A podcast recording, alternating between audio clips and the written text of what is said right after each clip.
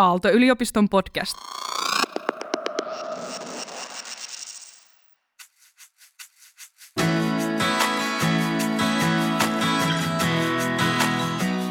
Se ensimmäinen askel on se, että ei ajatella niin, että ei näitä vaan voi mitata. Et kyllä näitä kuule voi mitata. Kaiken näköisiä se voi mitata. Jopa bruttokansantuote, sekin on vain ihmisten keksimä loppujen lopuksi aika keinotekoinen hassulasku, joka kuvaa vähän epätäydellisesti jotain, mikä on kuitenkin käytännöllinen metriikka. Niin käytännössä käytetään, kun ei kukaan ole vielä introduceerannut parempaakaan. Pitäisi aina tunnistaa, että jos tehdään jotain, että mikä vahinko siitä syntyy. Ja tällä hetkellä biodiversiteetille ei ole mitään rahallista arvoa ja sen ulkoisvaikutus on kuitenkin mittava. Ja iso ongelma tässä on nimenomaan se, että me ollaan seurattu hyvin yksinkertaista mittaria, että kuin kannattavaa joku juttu ja paljon jää rahaa viivan alle. Ja me ei olla arvotettu näitä muita asioita.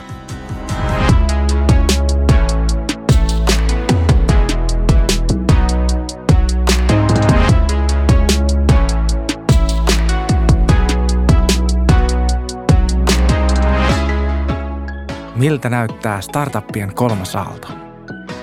Mä oon Lauri Järvilehto ja tämä on Kasvupyrähdys podcast.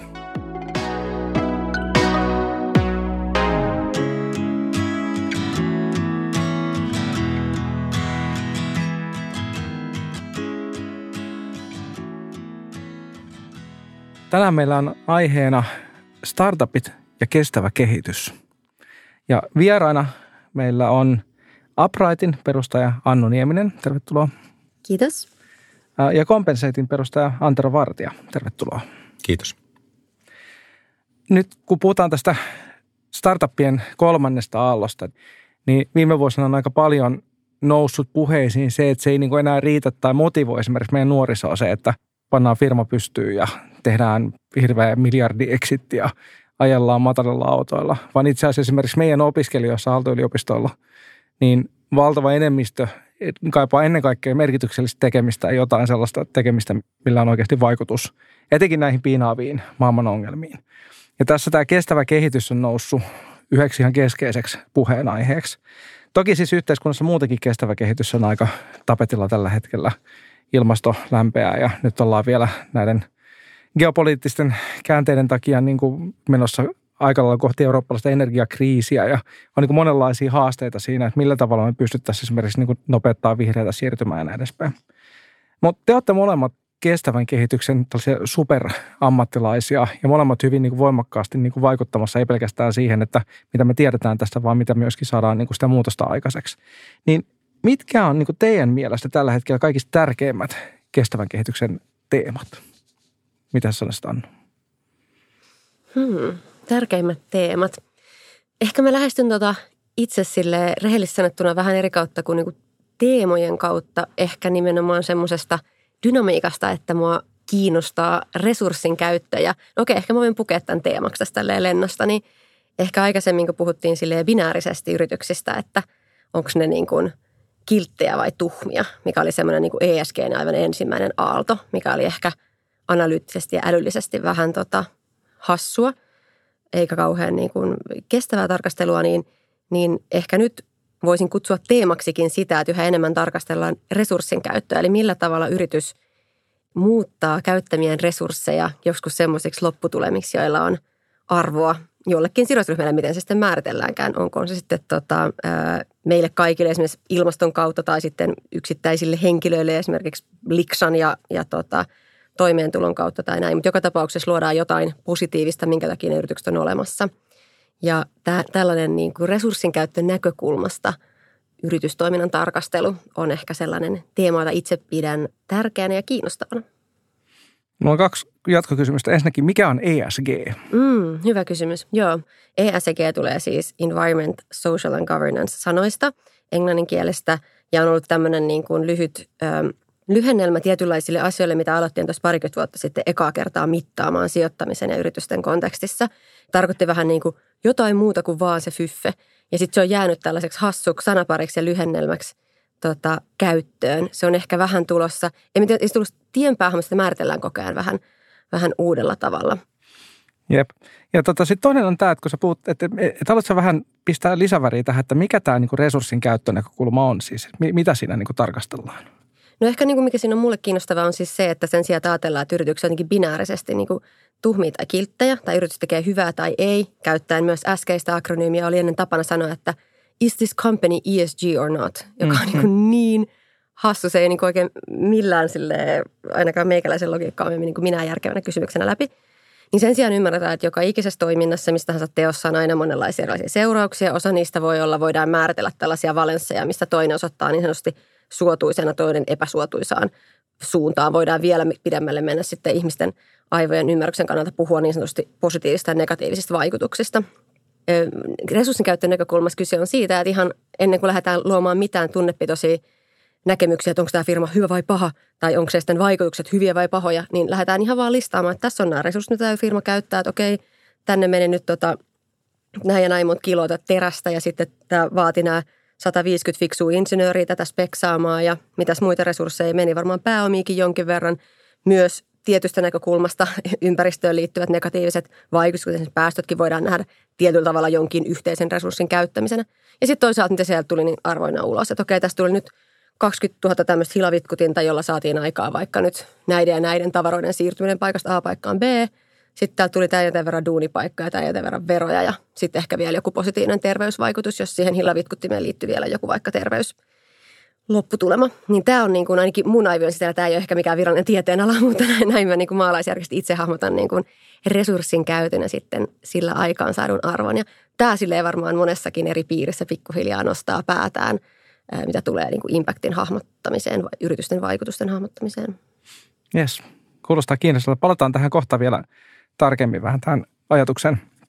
Niin tota, Antero, mitä sä sanoisit, mitkä on sun mielestä niin kuin keskeisimmät kestävän kehityksen teemat tällä hetkellä? Mäkään en osaisi nimetä niitä, että mitkä ne keskeisimmät on.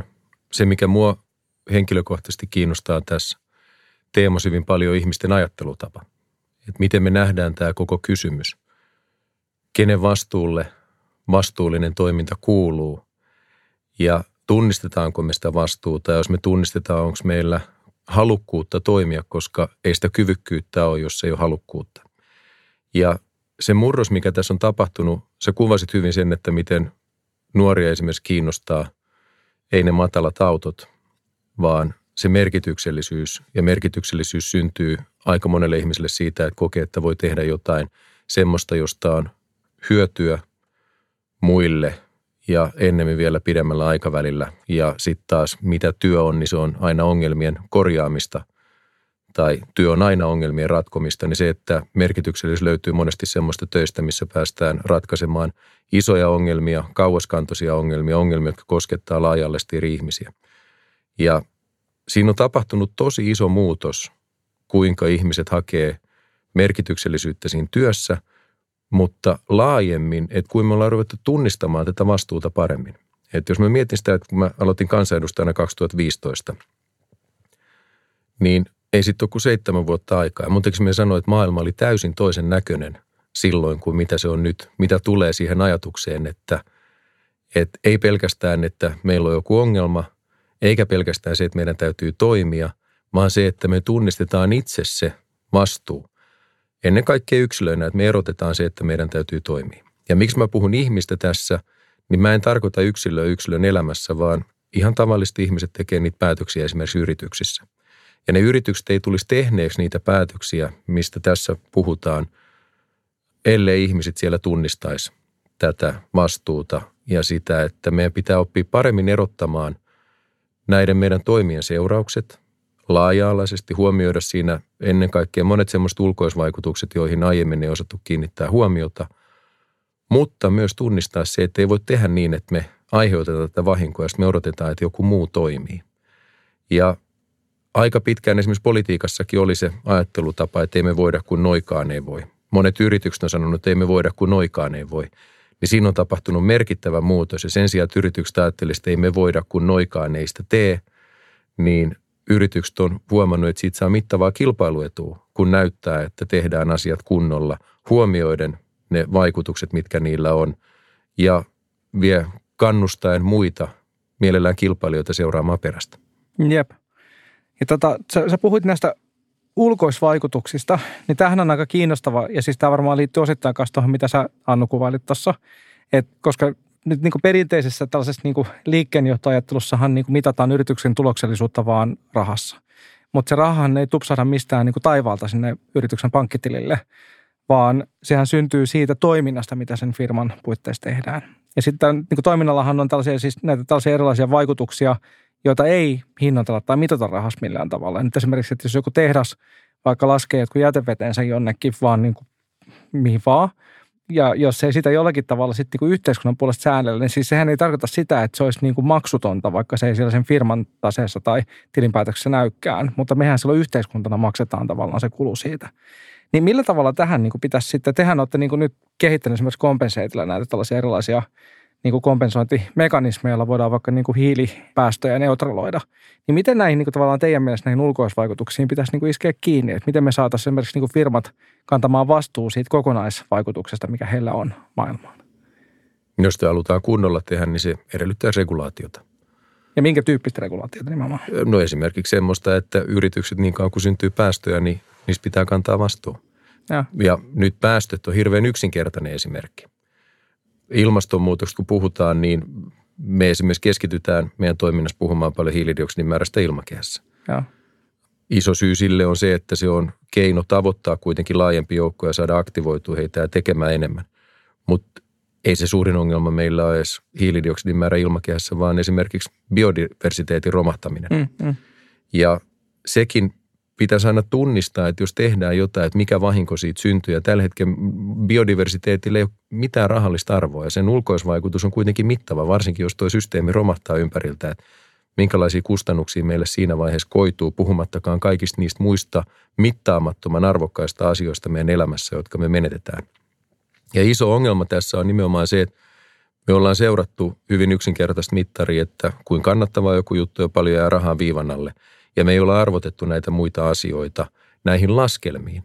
Mutta niillähän on kuitenkin arvo olemassa. Se vaan, että jos niitä ei olla huomioitu ja tai se, että ne on tämä perinteinen yhteismaan ongelma, että ei meidän kannata tehdä, kun noin muutkaan ei tee. Tai jos me tehtäisiin, niin muut vaan hyötyisi siitä, niin mm.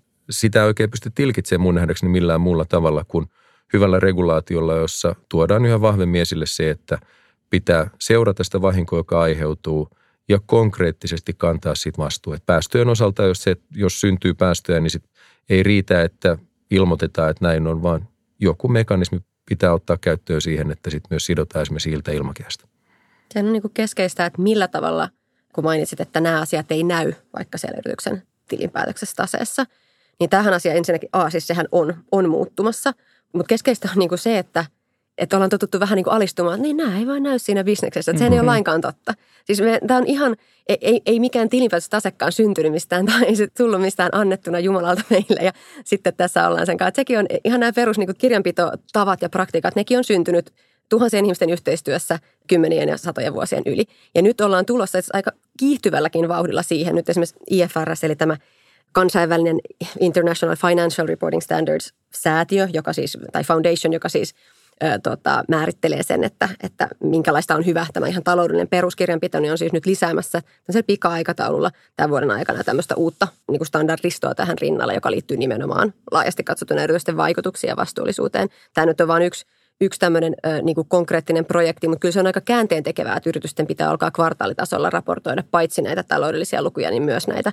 vaikutuksiin liittyviä lukuja. Sitten tässä on ihan valtava aihe, johon ehkä en sukella nyt syvemmälle, mutta se, että mitä se vaatii, että yritykset itse voivat tuottaa sit järkevää, vertailukelpoista ja tarpeeksi laadukasta dataa. Mutta se ensimmäinen askel on se, että ei ajatella niin, että eihän näitä vaan voi mitata. Että ky- hmm. Kyllä näitä kuule voi mitata, kaiken näköisiä se voi mitata. Bruttokansantuote, sekin on vain ihmisten keksimä loppujen lopuksi aika keinotekoinen hassulasku, joka kuvaa vähän epätäydellisesti jotain, mikä on kuitenkin käytännöllinen metriikka. Niin käytännössä käytetään, kun ei kukaan ole vielä introduceerannut parempaakaan, joka olisi saanut riittävän suuren kannatuksen. Mutta samalla tavalla, niin kuin vaikka mistä Uprightin projektissa on kyse, yhdestä epätäydellisestä mallista, joka pyrkii jollain tavalla laittamaan niitä numeroita tiettyjen ilmiöiden taakse, ettei enää oltaisi jumissa siinä, että eihän tämä voi mitata, minkälainen skaara syntyy biodiversiteetille vaikka kokonaisen tämmöisen toimialan toiminnasta. Itse asiassa kyllä sitä voi alkaa mitata. Se on aluksi tosi väärin siellä sun täällä ja se on tosi epätäydellistä. Mutta mun mielestä se on niin tärkeä askel kohti sitä, että koska se on itse asiassa koko systeemin edun mukaista, että ne skaadat tulee oikein esille. Myös niiden isoimpien saastuttajia. Tämä on myös se, missä ollaan isosti tekemässä murrosta. Että jopa näiden isoimpien vaikka fossiilisten toimialojen tai monien muiden toimialojen, joissa voidaan ajatella, että, että tähän ei olisi insentiiviä, niin, niin johtajat alkaa olla hyvinkin kiinnostuneita tästä ja haluaa mennä tässä etunenässä, koska fakta on, että joku tulee tulemaan isosti ulos kaapista seuraavan ihan muutaman vuoden sisällä jonkun tavan kanssa, joka muuttaa merkittävästi heidän pelimerkkejään. Ja siinä kannattaa itse olla ennemmin niin kuin etulinjamassa ihan bisnessyistä. Ja tämä on minusta hirveän positiivista, vaikka tämä on vielä toisaalta lapsen kengissä ne itse ne luvut ja niiden vertailukelpoisuus, mutta hirveän positiivista kehitystä. Ja tämä on muuten myös sit sellainen iso innovoinnin paikka startupeille, jos halutaan vetää asensiltaa tähän, tähän keskusteluun. Me mennään niihin startuppeihin ihan just. Mä ihan nopeasti tuohon vielä tota, sen verran, että nyt täydellisessä maailmassahan homma toimisi sillä tavalla, että me osattaisiin hinnoitella ne ulkoisvaikutukset oikein ja me osattaisiin mitata niitä riittävän tarkasti. Sittenhän homma on ratkaistu.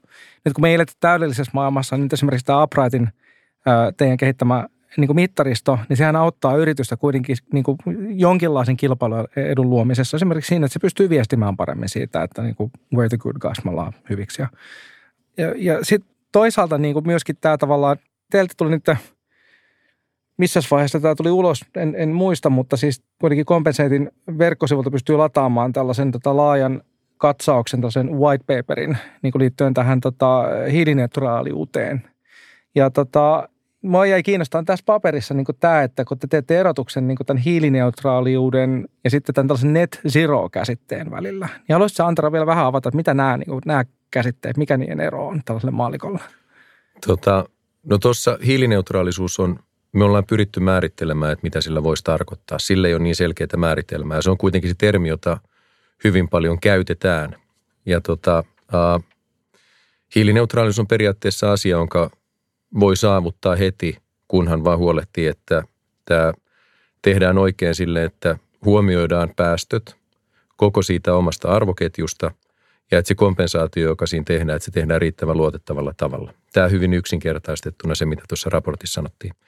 Ja sitten taas tämä net zero, niin siinä keskitytään siihen, että keskeisin asia tässä työssä on edelleen päästöjen vähentäminen.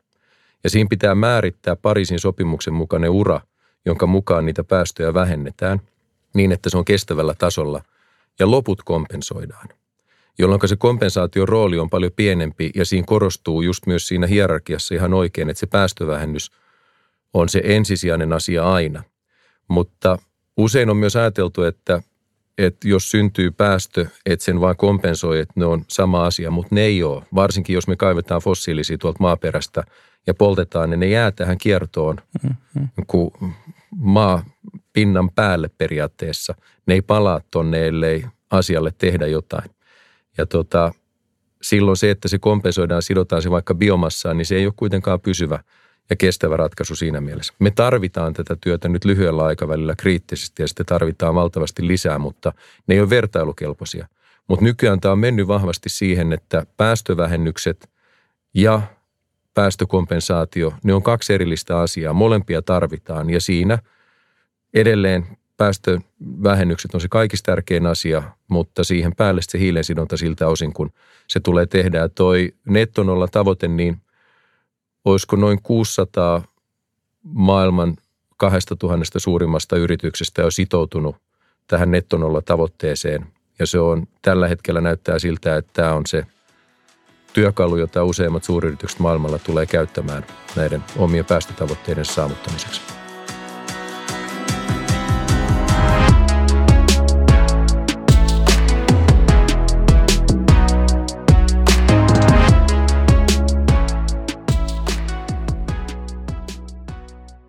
Tota, nyt jos me katsotaan niin kuin ylipäätään niin kuin yritystoimintaa markkinataloutta, niin tietysti yksi suuri haastehan tässä on se, että meidän markkinataloushan perustuu sellaiseen niin kuin jatkuvan tai oikeastaan niin kuin ikuisen kasvun perusajatukseen. Ja siinähän tämä tuntuu olevan niin kuin vähän ristiriidassa just sen kanssa, että niin kuin sä sanoit vaikka, että me pitäisi saada sitä niin kuin fossiilisten kulutusta ajettua alas, mutta samalla taas niin kuin meidän markkinarakenteet puskee sieltä kulutusta noin niin kuin vaan yleisesti ottaen pitäisi ajaa ylös. Ja jos katsotaan, niin kuin, että millä tavalla markkinat toimii, niin sehän tapahtuu siis käytännössä aina sitä kautta, että ihmiset on valmiit maksamaan rahaa silloin, kun ne kokee, että ne saa jotain arvokasta vastineeksi siitä. Ja nyt startupithan on siitä kiinnostavia toimijoita, koska niiden tarkoituksena on synnyttää niin kuin joko olemassa olevaa markkinaa jotain niin radikaalisti parempaa tai kiinnostavampaa, tai ehkä jotain pientä, niin kuin puhutaan vaikka tästä disruptiivista innovaatiosta, jotain pientä alaryhmää kiinnostavaa niin kuin tuotetta tai palvelua, joka niin kuin muuttaa sitä koko markkinan luonnetta, tai sitten niin kuin synnyttämään kokonaan uusia markkinoita. Niin semmoinen asia, mitä me ollaan lähdetty nyt niin kuin Aallolla tarkastelemaan ja tutkimaan, niin on, on, on siis se, että – löytyykö täältä kestävän kehityksen piiristä sellaisia niin kuin rajapintoja, joissa kun sä teet sen, niin kuin sen business-transaktion, niin sun asiakas maksaa sulle rahaa, niin itse se tavallaan se kauppa liikuttaisi jollakin tavalla niin kuin tätä kestävän kehityksen näitä vaikka nettoimpaktiin liittyviä mittareita eteenpäin. Ja yksi mun lempi esimerkki on siis se, että – jos me pystyttäisiin riittävän niin kuin alhaisella kustannuksella rakentamaan tällaisia sanitaatioinstallaatioita vaikka Saharan eteläiseen Afrikkaan, niin joka kerta kun kauppa käy, eli kun sä myyt yhden sellaisen installaation sinne niin kuin markkinaehtoisesti, niin käytännössä siis lasten henkiä säästyy, koska he ei kuole siihen kuraveteen, mitä ne joutuu juomaan siellä. Niin, niin miten niin kuin tavallaan, että jos me katsotaan niin startuppien potentiaali, niin yhtäältä siis tämä meidän nuorison merkityshalukkuus niin kuin ohjaa heitä enemmän niin kuin siihen suuntaan, että miten voitaisiin tehdä sellaista liiketoimintaa, joka ei vaan niin kuin johda siihen pätäkkään siirtyy tilille, vaan sitten syntyy joku vaikutus. Mutta sitten toisaalta niin startuppeihin liittyy niin valtavan paljon myös niin ongelmia. Esimerkiksi tämä tämmöinen move fast and break things tyyppinen, niin mennään nopeasti ja rikotaan asioita, mitä niin Mark Zuckerberg teki niin pahamaineisen kuuluisaksi tai sitten sellaista, niin kuin tavallaan puhutaan paljon tällaista käsien heiluttelusta, että niin kuin tehdään tällaisia, niin kuin väitetään esimerkiksi, niin kuin Financial Timesissa oli esimerkiksi tämmöinen iso artikkeli siitä, että, että miten niin kuin startupit usein saa niin kuin enemmän anteeksi näitä tällaisia niin kuin impaktipohjaisia väittämiä, koska ne on niin sellaisia nopeita ja söpöjä ja ketteriä, mutta sitten todellisuudessa itse asiassa niin kuin sellaisen greenwashingin riski on suurempi. Ja sitten vielä ehkä viimeisenä se, että kun startuppien perusluonteeseen kuuluu se, että siinä pyritään nimenomaan tällaiseen räjähdysmäiseen kasvuun Eli että saadaan niin kuin skaalaamaan eksponentiaalisesti. Mutta voiko tämmöinen räjähdysmäinen kasvu ylipäätään niin kuin olla kestävällä pohjalla? Niin miten niin kuin teidän näkövinkkelistä, niin miten te näette tätä niin kuin startup-ilmiökentän niin kuin potentiaalinen? Että olisiko sieltä löydettävissä jotain ratkaisuja tai osaratkaisuja niin kuin tämän kestävän kehityksen edistämiseen? No Tietenkin siis ehkä mä katson koko tota, niin kuin mainitsit tuossa, että voisiko löytyä joku firma, jonka se transaktio olisi hyvä, niin totta kai ja löytyykin aika paljonkin tällä hetkellä firmoja, eikä vain startuppeja, vähän kaiken kokoisia firmoja. Mä itse lähdin tuota ylläri ylläri niin kuin nettovaikutusten näkökulmasta. Mm. Eli siis kysymys kuuluu, että, että onko se, niin kuin, se kaikki hyvä yhteenlaskettuna oletuksena tiettyjen arvosettien ja muiden läpi, mitä milloinkin paljon painotetaan, niin onko se enemmän kuin se, mitä, mihin se käyttää resursseja, vai kuinka paljon erilaisia tota noin, niin vaikkapa nyt otetaan joku tota, malarialääke tai joku, mitä nyt halutaan katsoa, toteutetaan joku asia riittävän tehokkaasti, että siitä saatuva hyöty on ikään kuin suurempi, eikä siinä tarvitse vain startuppeja katsoa, vaan ihan tylsät – tylsät isotkin firmat siihen pystyy. Ehkä niin kuin, mitä tulee tuohon niin räjähdysvoimaiseen ketteryyteen, niin tuossa mä ottaisin pienellä hyppysellisellä suolaa, että kyllähän suurin osa startupeista kuitenkin feilaa eikä ikinä saa niin kuin ensimmäistäkään niin kuin impactia aikaan. Että sinänsä ehkä startupeissa on enemmän, mikä musta on herkullista, on se lähtö nollasta. Se on se, mihin mä itse niin kuin keskityn enemmän. Että mikä, mikä niin kuin etuoikeus ja upeus lähtee – visioimaan, komppaan täysin, mitä Antero sanoi siitä, että 2015, mä perustin Uprightin 2017, jopa silloin maailma oli aika eri. Mm-hmm. Ja silloin lähdettiin Aatamista ja selittää, että miksi impactilla on väliä. Ja nyt mennään suoraan siihen, että miksi meidän impact data toimii paremmin kuin jonkun globaalin kilpailijan. Että on päivän selvää yritysjohtajille, että sillä impact on väliä ja se on asia, joka vaikuttaa heidän nimenomaan sinne tilinpäätökseen ja taseeseen. Mutta et, et jos lähdetään katsomaan sitten, että mitä ylipäänsä niin kun startupit saa aikaan, niin mun mielestä ehkä kiinnostavampaa siinä on se, että ja ne lainalaisuudet pätee ihan yhtä lailla isoihin yrityksiin kuin startuppeihinkin, että miten sitten oikeasti onnistuu siinä. Mutta tosiaan niin kuin houkuttelevaa ja upeaa on se, että saa lähteä nolla, saa rakentaa siihen tähän maailmaan, ehkä mielellään nojata jo vähän tulevaisuuteen. Tästä kun pikkasen uskaltaa ekstrapoloida, niin aletaan nähdä ehkä enemmän niin päin, että se on aika iso riski, että ei ole huomioinut yrityksen nettovaikutuksia perustaessaan yritystä.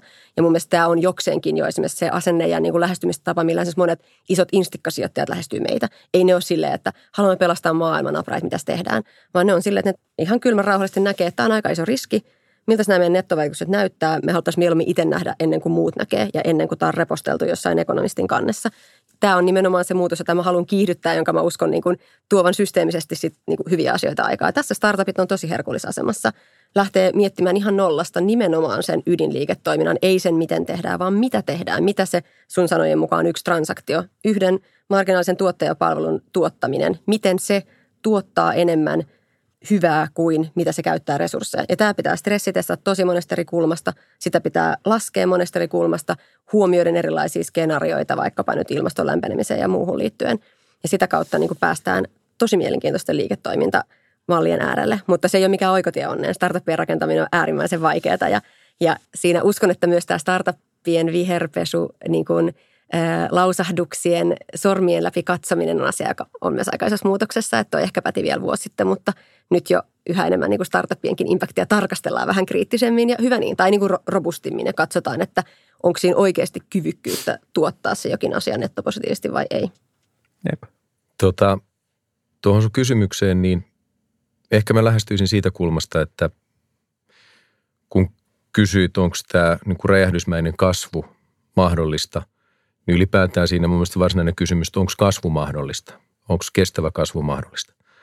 Ja tota, tuo on semmoinen asia, jota aina aika ajoin kuulee ja sitten siihen saatetaan esittää esimerkiksi degrowth, että meidän täytyy vähentää asioita, että saadaan kestävälle tolalle, niin mä en näe mitään vaihtoehtoa, että me onnistuttaisiin maailman pelastamisessa ilman kasvua. Mm-hmm. Jos me mietitään niitä nykyisiä asioita, mitä me tehdään, niin iso osa on kestämättömiä. Mm-hmm. Ja jos me vähennetään sen tekemisen määrää vaikka puoleen, niin se on edelleen kestämätöntä. Jep. Eli se tie onnelaan ei ole se, että me tehdään vähemmästä, mitä me nyt tehdään, vaan meidän täytyy tehdä tämä kaikki aivan uudella tavalla, järkevämmin ja kestävällä tavalla. Ja me ei saateta päästä siihen tilaan ilman uusia investointeja. Me ei saateta saada niitä uusia investointeja ilman kasvun mahdollisuutta. Ja vastaavasti se, että kasvuhan syntyy jo ihan siitä yksinkertaisesta asiasta, että meillä ihmisillä on luontainen taipumus miettiä, että miten asiat voisi tehdä paremmin. Yritäpä kitkeä sitä pois ihmisistä. Se on, jos me tehdään työtä, niin huomaa, että mun ei kannata tehdä tätä tällä tavalla, kun mä voin tehdä tämän näin, niin mun säästyy paljon aikaa. Ja sen jälkeen ihmisillä on enemmän aikaa ja sitten taas ne päätyy tekemään uusia juttuja, jolloin siitä syntyy kasvua. Eli me ei voida estää sitä kasvua toteutumasta. Kasvu itsessään on hyvä juttu, se on se keino, millä me ratkaistaan tämä. Markkinatalous on hyvä juttu. Markkinatalous tarkoittaa sitä, se on äärimmäisen dynaaminen toimintatapa, kun mä voin tehdä asioita, jotka hyödyttää sua – ja sä voit tehdä asioita, jotka hyödyttää mua ja periaatteessa kun tämmöinen vaihtokauppa on yksinkertaisempi tämä vanhan mallin keino, mutta sitten kun meillä on rahaa, niin me voidaan vielä tehokkaammin allokoida näitä resursseja ja tehdä ne siellä, missä se tuotetaan tehokkaimmalla mahdollisella tavalla. Se perustavanlaatuinen ongelma tässä on meidän regulaatio tai tämä järjestelmä, eli markkinatalous itsessään ei ole ongelma. Se, että meillä on järjestelmä, joka sallii sen, että me tehdään asioita yhä edelleen, jotka on vahingollisia – ja että niitä ei joko kielletty tai niitä ei ole edes hinnoiteltu niin, että maksettaisiin siitä vahingosta, joka syntyy ja sen kautta vaikka verojen myötä käytettäisiin resursseja siihen, että korjataan sitä ongelmaa. Ja jotta tämä kasvu voisi olla kestävää tulevaisuudessa, niin se ehdottomasti edellyttää sitä, että meidän täytyy muuttaa meidän toimintatapoja, jotta ne tehdään kunnolla ja laaja-alaisesti. Se edellyttää sitä, että me muutetaan meidän lakeja mm-hmm. joka edellyttää myös kansainvälisiä sopimuksia. Onneksi tämä on kääntynyt niinpä aiemmin. Yrityselämä oli se, joka jarrutti, niin nyt tuntuu siltä, että yrityselämä on se, joka painaa poliitikkoja päälle ja sanoo niille, että tehkää, että teidän on tehtävä enemmän, koska nähdään, että tämä on myös niin vaikeeseen suuntaan. Että mä uskon, että maailma muuttuu, mutta sen myötä, kun me tehdään uutta, siitä syntyy kasvua, siitä syntyy paljon uusia mahdollisuuksia, siitä syntyy hyvää – liiketoimintaa, elämää, mutta jos se tehdään oikealla tavalla, niin se on nimenomaan asia, joka palvelee ihmiskunnan kestävää tulevaisuutta. Mun mielestä tässä, niin kuin tässä ehkä ydinkysymyksenä on nimenomaan se niin kuin arvon määrittely. Eli toi, mitä sä kuvasit tämän niin markkinatalouden perustoiminnallisen, niin kuin sen, just sen transaktion, eli sen niin kuin kaupan tekemisen, eli se, että sanot mulle jotain, mitä mä pidän arvokkaana, mä annan rahaa ja toisinpäin, eikö niin? Niin tämmöinen niin markkinatalouden ja ehkä kapitalismin niin kuin suurin valuvika – liittyy sen niin kuin arvon määrittelyyn. Ja tällä hetkellä esimerkiksi niin kuin meidän rakenteet sallii siis ei pelkästään sen, että me saadaan niin kuin rahaa siitä, että me luodaan, tuotetaan lisäarvoa toisille ihmisille, planeetalle, e, ekosysteemille, sosiaalisia, ympäristöllisiä asioita, Mm, vaan myöskin sillä tavalla, että me voidaan myös pumpata sitä arvoa erilaisten vaikka finanssiinstrumenttien kautta sieltä systeemistä ulos. Ja sitten vielä ehkä niin kuin kiinnostavampi juttu, joka liittyy tähän, mitä Upright tekee, on se, että miten me oikeastaan niin voidaan sanoa, että mikä on arvokasta ja mikä ei. Ja siinä niin tietyssä mielessä se ydinkysymys on se, että itse asiassa markkinataloudessa transaktio perustuu aina arvon kokemukseen että mä menen tästä, että nyt mulla jäi päivällinen syömättä ennen podcastia, niin mä menen tästä sitten vaikka sen taa McDonald'siin sen takia, että mulla on hirveä kurniva nälkä, ja mä syön sieltä jonkun hamparin, koska mä annan rahaa siitä, koska mä ajattelen, että tällä lähtee nälkä. Vaikka mä itse asiassa kyllä niin kuin salaa tiedän sen, että eihän sillä lähde, kun tulee tiedätkö, niin kuin siitä suolamäärästä ja kaikesta. Niin kuin, itse asiassa niin kuin se nettoarvo, mikä täällä transaktiolla, niin sen todellinen nettoarvo mulla on negatiivinen. Niin kuin maha kasvaa, suolamäärä lisääntyy, nälkä jää, eikö niin? Eli tavallaan se arvon tuotto, mikä mä kuvittelen saavani siitä transaktiosta, niin se ei todellinen. Mutta se, että kun näin niin läpivalastu ja näitä on hinnoiteltu oikein näitä niin kuin asioita, niin se on niin kuin ehkä se niin kuin isoin haaste tässä systeemissä tällä hetkellä. Ja mulla on niin hahmottu tässä keskustelussa siis tällaisia niin kuin näkökulmia tähän, että, että jos me ajatellaan niin sitä, vaikka degrowth-ajatusta, niin sehän on epärealistinen ajatus, koska sehän tarkoittaa sitä, että koko ihmiskunnan pitäisi niin kuin noin yhtäkkiä naps valaistua ja ruveta kauhean tiedostaviksi, mutta eihän sellaista tule koskaan tapahtua.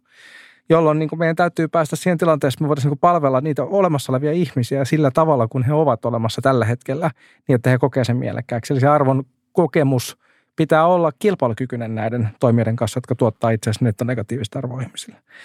Niin mä näen, että siis tavallaan se degrowth itsessään ei riitä, mutta sehän tavallaan palautuu tähän, kun sä kuvalit sen net zero tuossa aikaisemmin, siihen, että tietysti mielessä niin kuin tiettyjen niin kuin liian negatiivisia asioita tuottavien asioiden tekeminen pitäisi niin kuin lopettaa, että ainakin sitä pitäisi vähentää.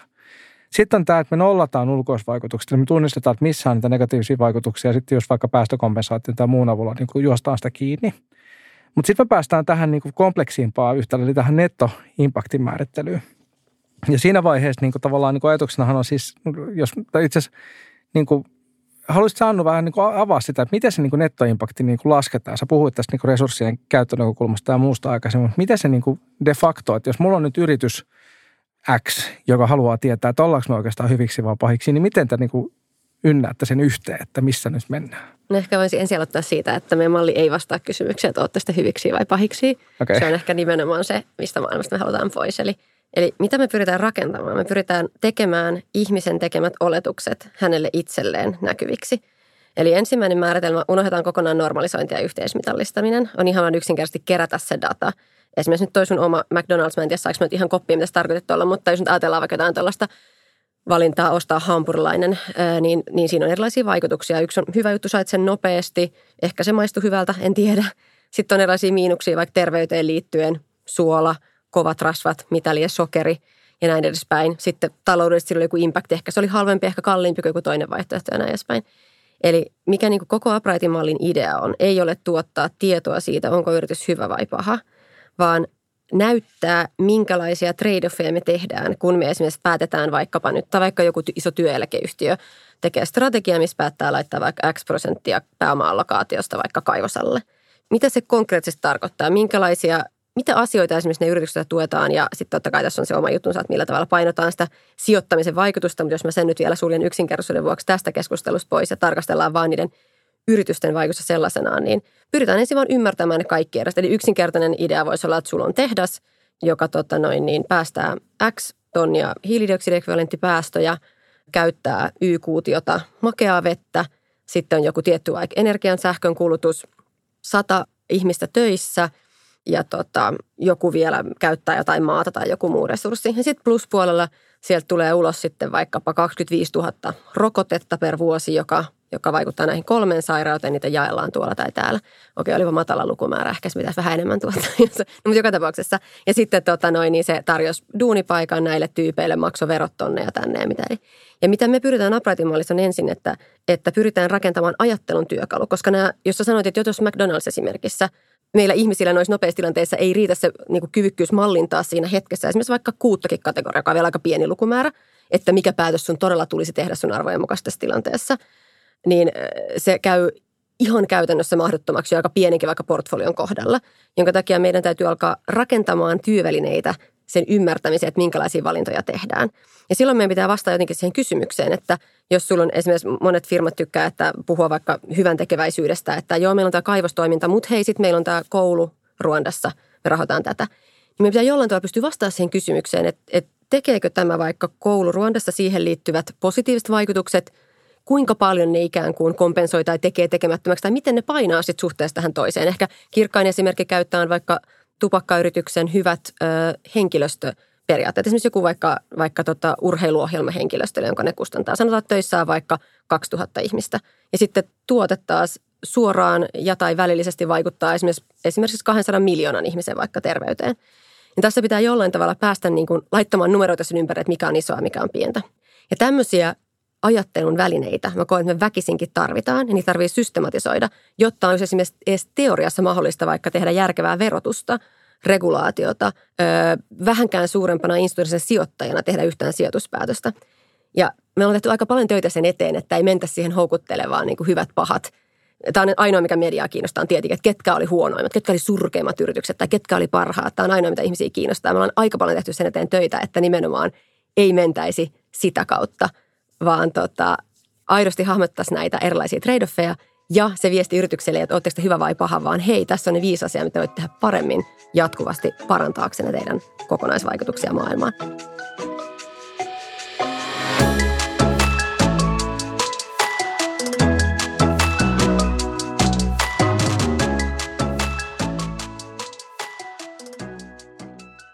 meillä on siis tästä niin kuin Aallon startup-ekosysteemin kanssa niin tota ollut niin kuin ajatuksena se, että kun katsotaan nyt taaksepäin, että tämä niin kuin viimeinen kymmenen vuotta Suomessa, niin tähän on ollut niin kuin aivan ilmiömäinen tämä koko ilmiö. Ja siis se, että me ollaan lähdetty tilanteesta, missä ehkä noin prosentti opiskelijoista koki yrittäjyyden mielekkäänä valintana silloin, kun yliopisto perustettiin tilanteeseen, jossa esimerkiksi viime syksynä me tehtiin laaja kysely, johon vastasi lähes 500 Aalto-yhteisön jäsentä, niin lähes 80 prosenttia tällä hetkellä meidän opiskelijoista ja muista yhteisön jäsenistä pitää yrittäjyyttä mielekkäänä valintana. Ja siitä on syntynyt niin kuin ajatus siitä, että voisiko nyt seuraavan kymmenen vuoden aikana suomalainen startup niin kuin pöhinä suuntautua siihen, että me lähdettäisiin oikeasti niin kuin ratkoon näitä piinaavimpia ongelmia. Tässä on niin kuin tavallaan niin kuin kaksi isoa kysymysmerkkiä, mitä mä ajattelin, että tässä voitaisiin niin kuin tässä lopuksi vielä niin kuin vähän pohtia. Siis ensimmäinen liittyy siihen, että me ollaan käytetty esimerkiksi niin kuin meidän frameworkina tätä YK kestävän kehityksen – päämääriä. Mutta sä oot esimerkiksi Annu avoimesti kritisoinut tätä mallia. Niin haluaisitko avata vähän sitä, että minkälaisia ongelmia liittyy tähän niin kuin SDG, Sustainable Development Goals, eli kestävän kehityksen päämäärien malliin? Niiden käyttäminen siis sille lähtee innovoimaan yrityksiä ratkaisemaan niitä on erittäin hyvää käyttöä niille. Se, missä mä oon kritisoinut, että niitä käytetään impactin mittaamiseen yrityksissä ja johtuen ihan siitä, että yleensä, jotta joku tämmöinen gridi tai joku tällainen niin kuin luettelo erilaisia arvokohtia voi toimia hyvin mittaamisena. Sen täytyisi olla jollain tavalla, tavalla sellainen, että se on mutually exclusive, collectively exhaustive, eli sille, että siellä ei toistuisi tietoja useampaan kertaan ja toisaalta, että kaikki arvonluonnin kategoriat olisi katettu. Ja se on se yksinkertainen syy, minkä takia mä en itse näe niin kuin SDGtä parhaana mahdollisena frameworkina mitata vaikutuksia. Ja siis käytännössä katsoen toisiintuu tietyt asiat aika moneen kertaan, mikä on siinä, niitähän ei ole siis luotu yritysten vaikutusten mittaamistarkoituksessa, vaan ehkä nimenomaan juuri sellaiseen tarkoitukseen kuin mihin vaikka te käytätte. Eli lähdetään katsomaan konkreettisesti yhtä haastetta, mietitään, miten voitaisiin innovoida hyviä bisnesmalleja korjaamaan tätä haastetta. SDGssä syy, miksi mä olen kritisoinut julkisesti, on se, että niitä on ehkä käytetty vähän semmoisena niin pseudomittarina tähän asti. Yritys pitää kumpajaa sessioon ja sitten valitaan sieltä muutama ja ja jotkut innostuu luettelemaan kaikki 17 SDG ja kääntää sen niin päin, että mietitään, miten me voitaisiin vaikka parhaan mielikuvien mukaan tähän kontribuoida. Sitten siinä on ehkä aika kaukana enää mistään, mikä tuottaa mitään järkevää informaatiota sidosryhmille. Mutta niin, ehkä lyhyesti siinä vastaus, mitä olen SDGistä kritisoinut. Joo, ja siis tietysti y- yksi, niin kuin, mihin olen itsekin törmännyt paljon, niin on se, että näitä värikkäitä laatikoita tykätään laittaa verkkosivuille ja väittää, että tehdään jotain tähän liittyvää, jos usein niin kuin näkee, että esimerkiksi nämä toimijat ei ollenkaan perehtynyt siihen, että miten se itse niin kuin framework toimii. Ja tästä ehkä surkuhupasimpana esimerkkinä yksi nimeltä mainitsematon öljyyhtiö, jonka sivulta löytyy peräti kaikki 17 SDG, että kun sä rupeat naksottelemaan auki, että mitä siellä tehdään, niin, niin siellä itse asiassa on aika vähän yhtymäkohtiin niin kuin niihin YK on määrittelemiin todellisiin tavoitteisiin, koska nehän on koodattu siis hyvin tarkkaan siis 169 alatavoitteeseen ja 231 indikaattoriin. Mutta sitten niin tämän SDG-haasteen lisäksi niin startup-maailmassa on, niin kuin, on tämä tavallaan tämmöinen käsien heiluttelu saanut vähän uudenlaista – väriä tässä. Ja nyt esimerkiksi kaksi keissiä, tota Uber, jonka ajatuksena on ollut se, että tällä ride-sharingilla niin vähennettäisiin kokonaispäästöjä, ne on itse asiassa lisännyt niin kuin ihmisten autojen käytön määrää. Eli se ei ole johtanut siihen, että lakataan käyttämästä omaa autoa, vaan lakataan käyttämästä vaikka fillaria, kun se Uberin saa niin helposti. Ja yhden tutkimuksen mukaan siis tämä murros Uberin etenkin Lyftin toiminta on lisännyt siis 69 prosenttia niin kuin kokonaispäästöjä. Ja toinen esimerkki on, tota, kun tämmöinen tämä Voi sähköpotkulautafirma samalla tavalla niin teki ison numeron siitä, että he ilmoitti, että he vähentää siis niin kuin näitä hiilidioksidipäästöjä peräti 1600 miljoonaa tonnia. Ja sitten kävi ilmi, että kyse olikin 1600 tonnista, niin he joutuivat niin tavallaan peruuttelemaan aika paljon pois siitä. Ja siinäkin taas on niin kyse siitä, että itse asiassa voi potkulauta, joka niin teoriassa voisi korvata auton käytön, niin korvaakin itse vaikka kävelyn. Niin miten te näette niin kuin tämän tavallaan niin kuin yleisesti ottaen, siis että et, et, onko tämä niin kuin kuinka iso riski siinä, että jos me lähdetään niin kuin innovoimaan siellä propellit pyöriä ja kädet heiluen ja ja, ja pöhisemään niin kuin kohti kestävämpää maailmaa, niin onko tässä tavallaan niin kuin, kuinka paljon sitä niin kuin konkretiaa sitten kuitenkaan niin kuin tässä startup-toiminnasta teidän mielestä? Tuo oli mun mielestä hyvä osoitus siitä, että ne kaksi asiaa, jotka meidän pitäisi huomioida kaikessa tekemisessä, on ulkoisvaikutukset ja vaihtoehtoiskustannukset. Ja tota, ilman niitä niin me ei välttämättä hahmoteta niitä varsinaisia vaikutuksia, mutta ollaan me, joka tapauksessa meidän täytyy hyväksyä se, että kun me tehdään uusia juttuja, niin ne ei ole alkuun täydellisiä. Ja me opitaan. Ja ne asiat, joita esimerkiksi Uber on aikaan saanut, niin ne ei välttämättä ole hyviä tällä hetkellä. Mutta mistä me tiedetään, mihin se johtaa seuraavan kymmenen vuoden aikana. Voi olla, että lopputulos on kuitenkin ihan hyvä – me tehdään näitä ja matkan varrella me havahdutaan niihin ongelmiin ja sitten toivottavasti parhaamme mukaan pyritään ratkomaan niitä.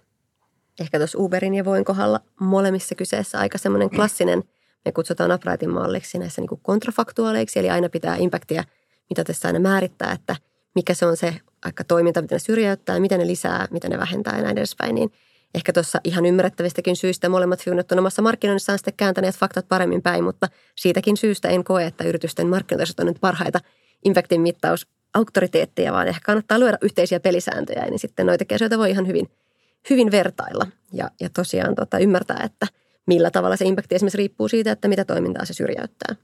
Just näin. No hei, viimeinen kysymys. Mitä niin teidän näkökulmasta just tällä hetkellä, niin suomalainen startup voisi tehdä, siis heti tänään tai huomenna vaikka tämän podcastin kuunneltuaan, niin lisätäkseen oman toimintansa kestävyyttä ja niin kuin tukiakseen paremmin kestävää kehitystä. Mikä yksi teko voisi olla semmoinen, mikä voisi tehdä niin kuin mahdollisimman pian? Mä palaan siihen ihan ensimmäiseen asiaan, joka on mun mielestä se isoin muutos, joka me tarvitaan. Meidän pitää tunnistaa se vastuu ja tarttua toimeen. Niitä asioita on paljon, mitä voi tehdä, mutta niin paljon on sitä ajattelua, että pitäisi ja muuta. Ja me keksitään syytä, että me ei tehdä tai sitten me ajatellaan, että kyllä meidän pitäisi, mutta me ei sitten vaan ryhdytä siihen. Niin siinä vaiheessa, kun ruvetaan tekemään, niin sitten ne hommat menee eteenpäin. Että se nollasta yhteen siirtyminen, se vaikein askel, se ensimmäinen askel, sen jälkeen se menee omaa painoa. Mutta niitä asioita, mitä voi tehdä, niitä on vaikka kuin paljon. Kyse on siitä, että on kiinnostunut siitä ja haluaa tehdä asialle jotain. Jep. No mun yksinkertainen helppo neuvo, mitä pyydettiin, olisi se, että ekaksi tsekata yrityksen strategia ydinliiketoiminta. Jos se on nettopositiivista, eli tuottaa enemmän kuin mitä resursseja käyttää – sitten ei tarvitse tehdä mitään liittyen impactiin, vastuullisuuteen, ESG, vaan ainoastaan keskittyä sen firman kasvattamiseen. Jos se firma kasvaa, silloin impactia, jos ei, niin siitä ei ole mitään hyötyä. Jos taas huomataan siinä vaiheessa, että se liiketoimintamalli ei olekaan ihan tulevaisuus kestävä, niin sitten kannattaa palata sinne piirustuspöydälle ja kiittää tuuria, että on vielä startuppi, koska pivothan on suorastaan niin kuin kuuma juttu tehdä. Ja tota, miettii vähän, että mitä siinä liiketoimintamallissa voisi tehdä toisin. Jep. Tämä on itse asiassa ihan mahtava huomio mun mielestä tässä, niin kuin, että se mahdollisuus, avaruus, mikä on, kun siellä heti alkuvaiheessa tunnistetaan nämä asiat, niin lähtee rakentamaan e, e, niin kuin ehkä sitten räjähdysmäistä kestävää kasvua sitten niin kuin sieltä piirrostuspöydältä käsin. Mutta Uprightin ja Compensatein niin kuin teidän molempien organisaatioiden niin kuin työkaluthan on siellä myöskin niin kuin käytettävissä ja niiden avulla voidaan myöskin niin kuin edistää selkeästi niin kuin näitä asioita. Mä uskon, että monet startupit voi myöskin hyötyä sekä sitä oman nettoimpaktin arvioinnista että siitä niin kuin oman toimintansa kompensoinnista. Kiitos paljon Annu, Antero, että pääsitte mukaan tänne. Huikeita näkökulmia ja tästä on hyvä jatkaa kohti parempaa huomista. Kiitos. Kiitos. Kiitos.